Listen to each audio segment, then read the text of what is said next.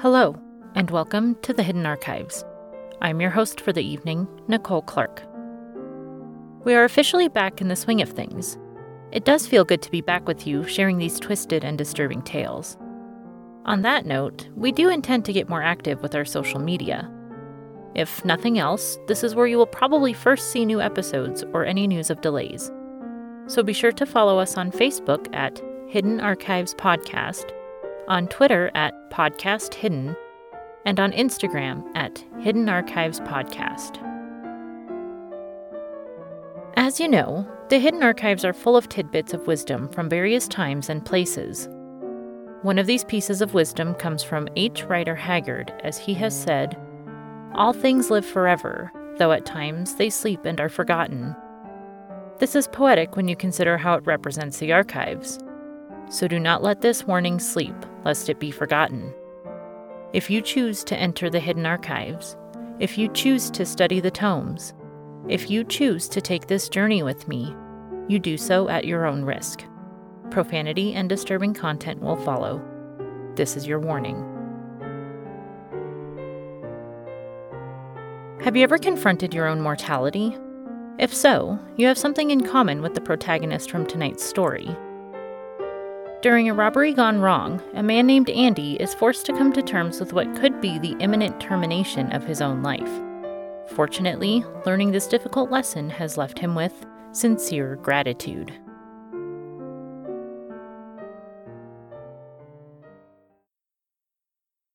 I thought I'd be able to recall something like this in perfect clarity. I mean, isn't that the way it's supposed to happen with a near death experience? But I keep getting certain details mixed up, and I'm uncertain about others. I don't even know where to start, or why I'm recounting something like this to begin with.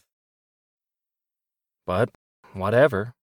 It feels like the right thing to do, so here goes. The day, as far as I can recall, started off like any other day. I had some errands to run, so I set off about my business pretty early. One of my first stops was the convenience store so I could buy some smokes. Wait, maybe that was my last stop. Well, since I'd been trying to quit, and I heard that delaying your first smoke for a while can get rid of the urge for more, that means it must have been my last. See, that's what I'm talking about. I can't get all the details straight. It's like all the information is there, there's just no logical order to any of it. I'll just try to continue and hope things sort themselves out by the end.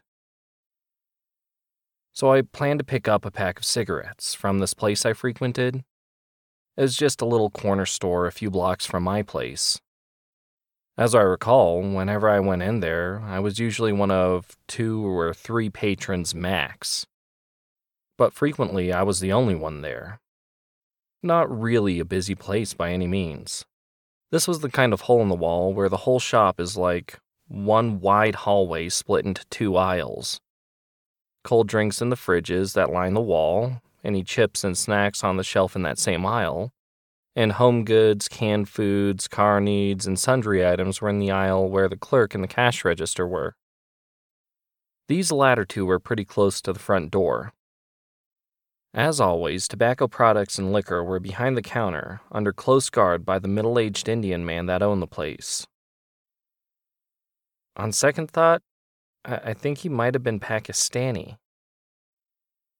Ah, hell, it doesn't matter his nation of origin. Before all of this, I used to know where he was from, but it, it doesn't matter to the story in the slightest. Maybe that's why I can't remember. All that matters is that I knew him as well as I knew anyone else in that town. He was a good guy. We were on a first name basis, basically. He still called me Mr. Andy. On average, I was in the store at least once a day, he was the only one who worked there, except for his son who stocked the shelves as products ran out, and his wife who handled the business side of things. She didn't really care for me. Maybe because I never spent any real money there. Just the daily pack of cigarettes and an occasional can of soda or candy bar. But Awan, the guy who owned the place and worked at the register, was always very friendly to me. Despite the nature of our relationship being one of business, I still considered him as close a friend as I could. This familiarity and friendship built a certain level of trust between us, to the point that, on certain times when I came in and he was the only one there, he would ask me to watch the store while he used the restroom or deposited large bills in the safe in the back room.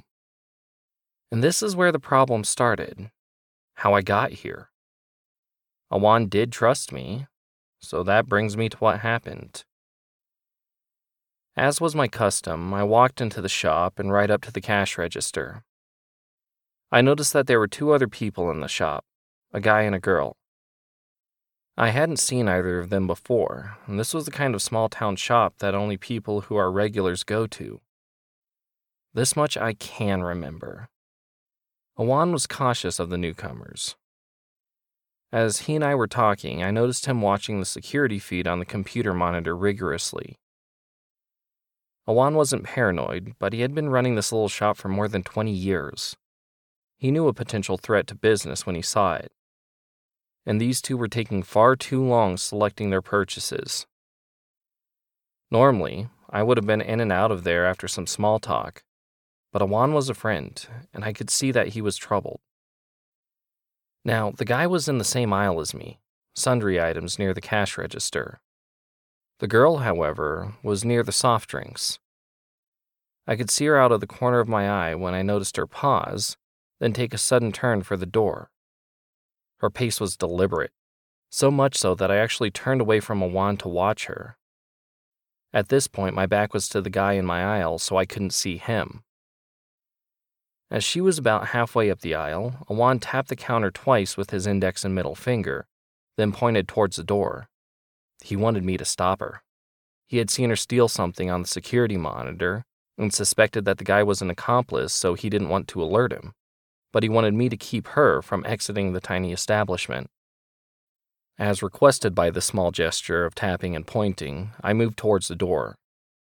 I was maybe three times closer to it than she was, so when I got there, I twisted the lock and stood in front of the door, barring any escape. I turned to see the guy coming up the aisle towards me, and then the girl froze in her tracks with a smirk on her face. Awan was also looking at me. All eyes were on me. I knew it right away. It was a setup. The guy wasn't coming for me. He was headed for the register. I didn't hesitate. Awan was still looking at me, so he didn't notice the ruse so I shouted for him to get down. Right before I did this, the guy was reaching into his coat pocket and looking towards Awan, but when I told Awan to take cover, the crook snapped his head towards me. This gave Awan just enough time to be able to curl up safely beneath the register, where he had constructed a bulletproof crash shelter. However, it left me completely vulnerable.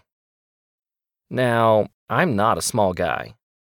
I can handle a physical confrontation, but the crook finished his task of reaching into his pocket where he had removed what I could only guess was a 45 caliber revolver based on the wide open maw that was the gun's muzzle. The whole time, he never broke stride. I put my hands up immediately and dropped to my knees. Look, man, I said in a pure state of terror. I don't want any trouble. Take what you want. I, I've already forgotten your face. You can just turn the lock and go. In a deep British accent, he said, It's too late for that. Get up. Look, it's just petty theft. Just some candy or something. There's no alarm going off. Just please go. Please go. Nothing against you. Just please go, please. Here's the crazy part I knew he was British. I heard it in the accent, obviously. As I was begging him to leave, begging for my life, really. I was debating in my head if I should say, mate. Would this endear me to him? Would it be disrespectful?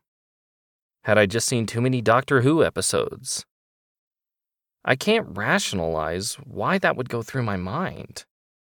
I just thought I should call him mate and bring myself to his level. But I refrained. The guy came up to me, grabbed me by the collar, and pulled me to my feet. My knees were shaking. I'm just happy to say I didn't piss myself. But as I was standing on my own again, the man's grip still firm on my jacket collar, he put the barrel of the gun right against my head. I snapped my eyes shut. Would he do it? Would he pull the trigger? Over some fucking candy? My eyes were still closed when I heard a click. I'm embarrassed to say that I squealed a little bit and sank down somewhat as my knees gave way under the stress. But it was just the man pulling back the hammer on the revolver. If I thought shit was serious before this, I was mistaken. This was a whole new level of fucked. During all of it, I can't remember where the girl was or what she was doing.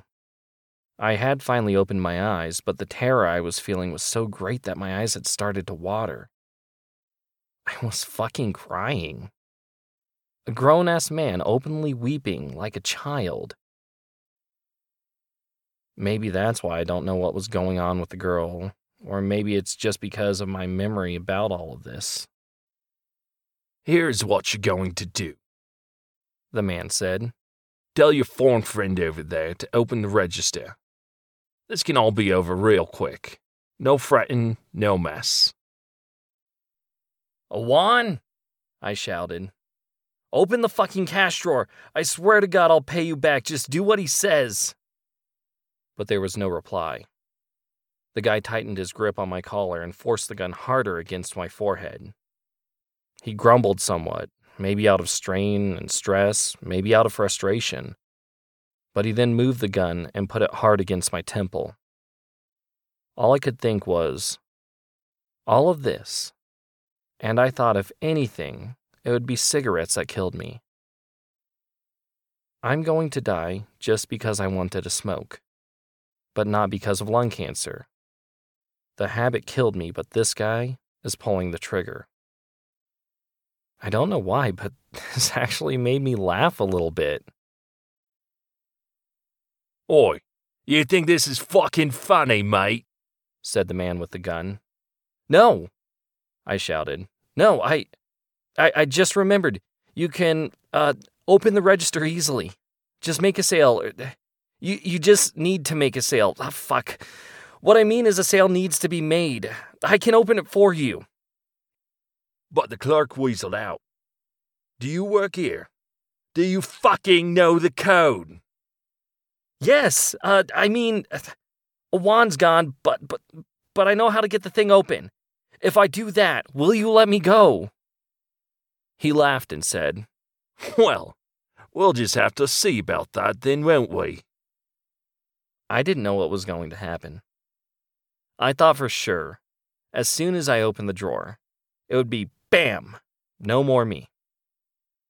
But following his rough direction, I made my way over to the register, hands raised the whole time. If nothing else, this would buy me a precious few more minutes on this miserable fucking planet. He instructed me to open the register. It was true, I did know how it worked at a very basic level. I knew it would open the drawer automatically for a cash sale.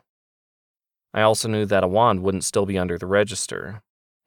He would have crawled behind the counter into the back room where he could lock an armored door behind him and call the authorities. I figured that I could use this to my advantage. We got behind the counter, all the while he was holding the gun to my temple. I was starting to get a headache from the pressure of it. Sure enough, though, Awan was gone. See? You were right, I said. Awan left, probably went to the back room where he locked himself in. He has already called the authorities. So I'll make this quick so you guys can just go when you have the cash. That easy, huh? What? You think I'm an asshole? You think this is my first go at things? Little prick. Quit wasting me fucking time and give me your fucking money.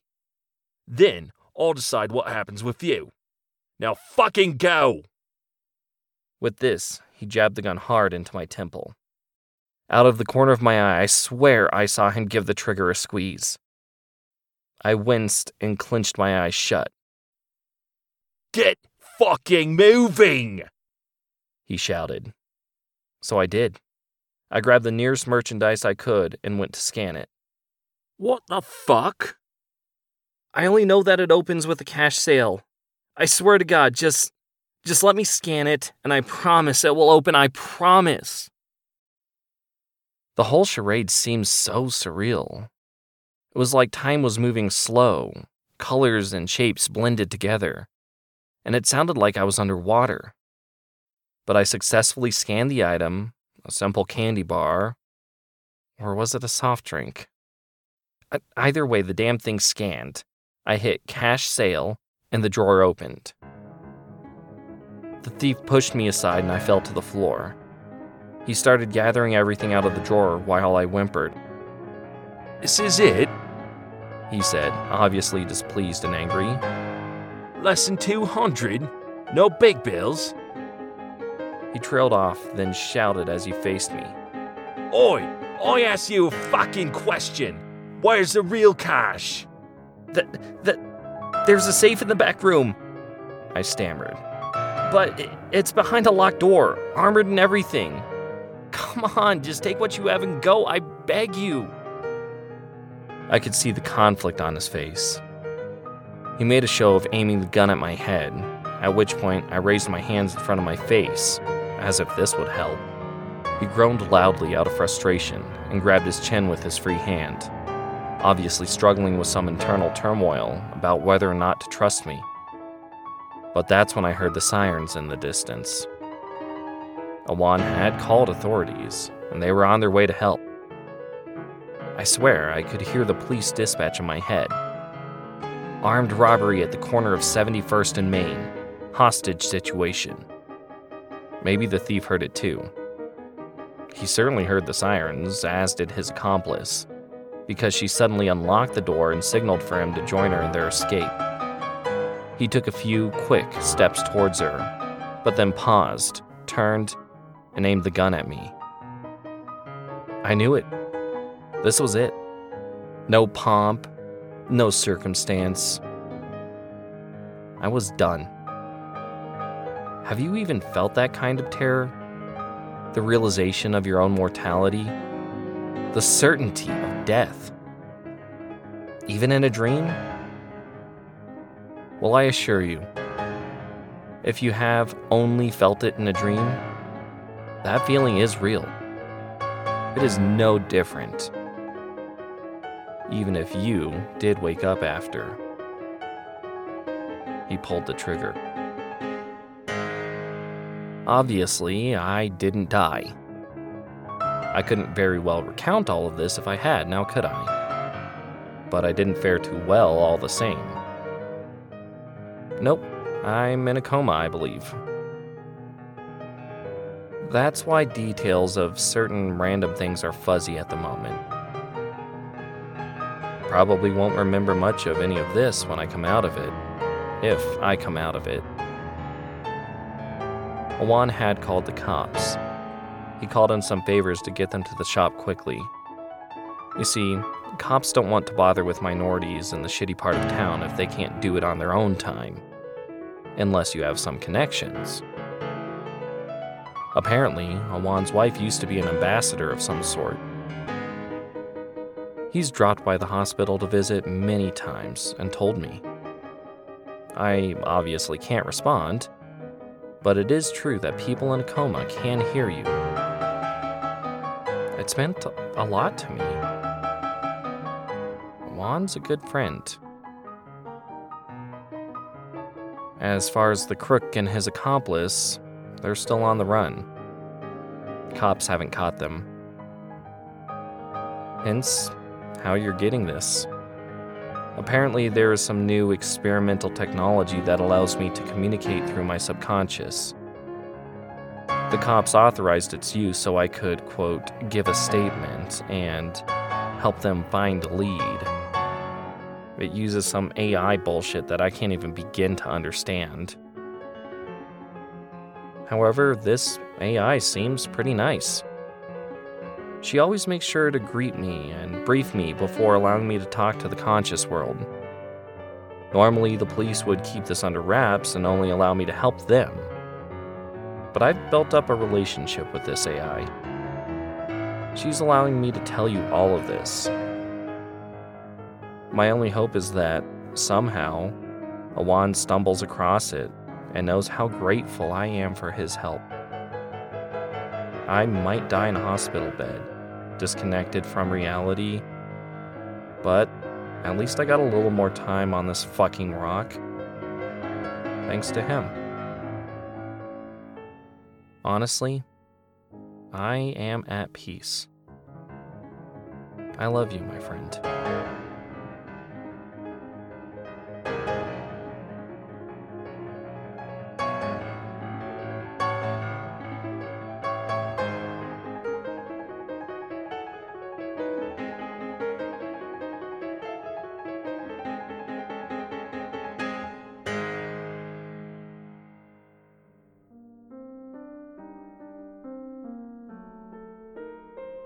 Apparently, even remembering what someone's accent sounds like can be difficult after such a situation. It's these peripheral details that really bring the story together. We here at the Hidden Archives want to extend our sincere gratitude to you for listening. As always, we will be back in a fortnight with something fresh to offer. There are many more stories from the Hidden Archives that have yet to be shared. We hope that you join us next time for another glimpse within. This has been a production of the Rhodes Collaborative Experience, LLC. Please no reproduction, duplication, or bastardization of any content without written consent from RCX or its partners. Ex Animo, Ex Tempus, and Archivum.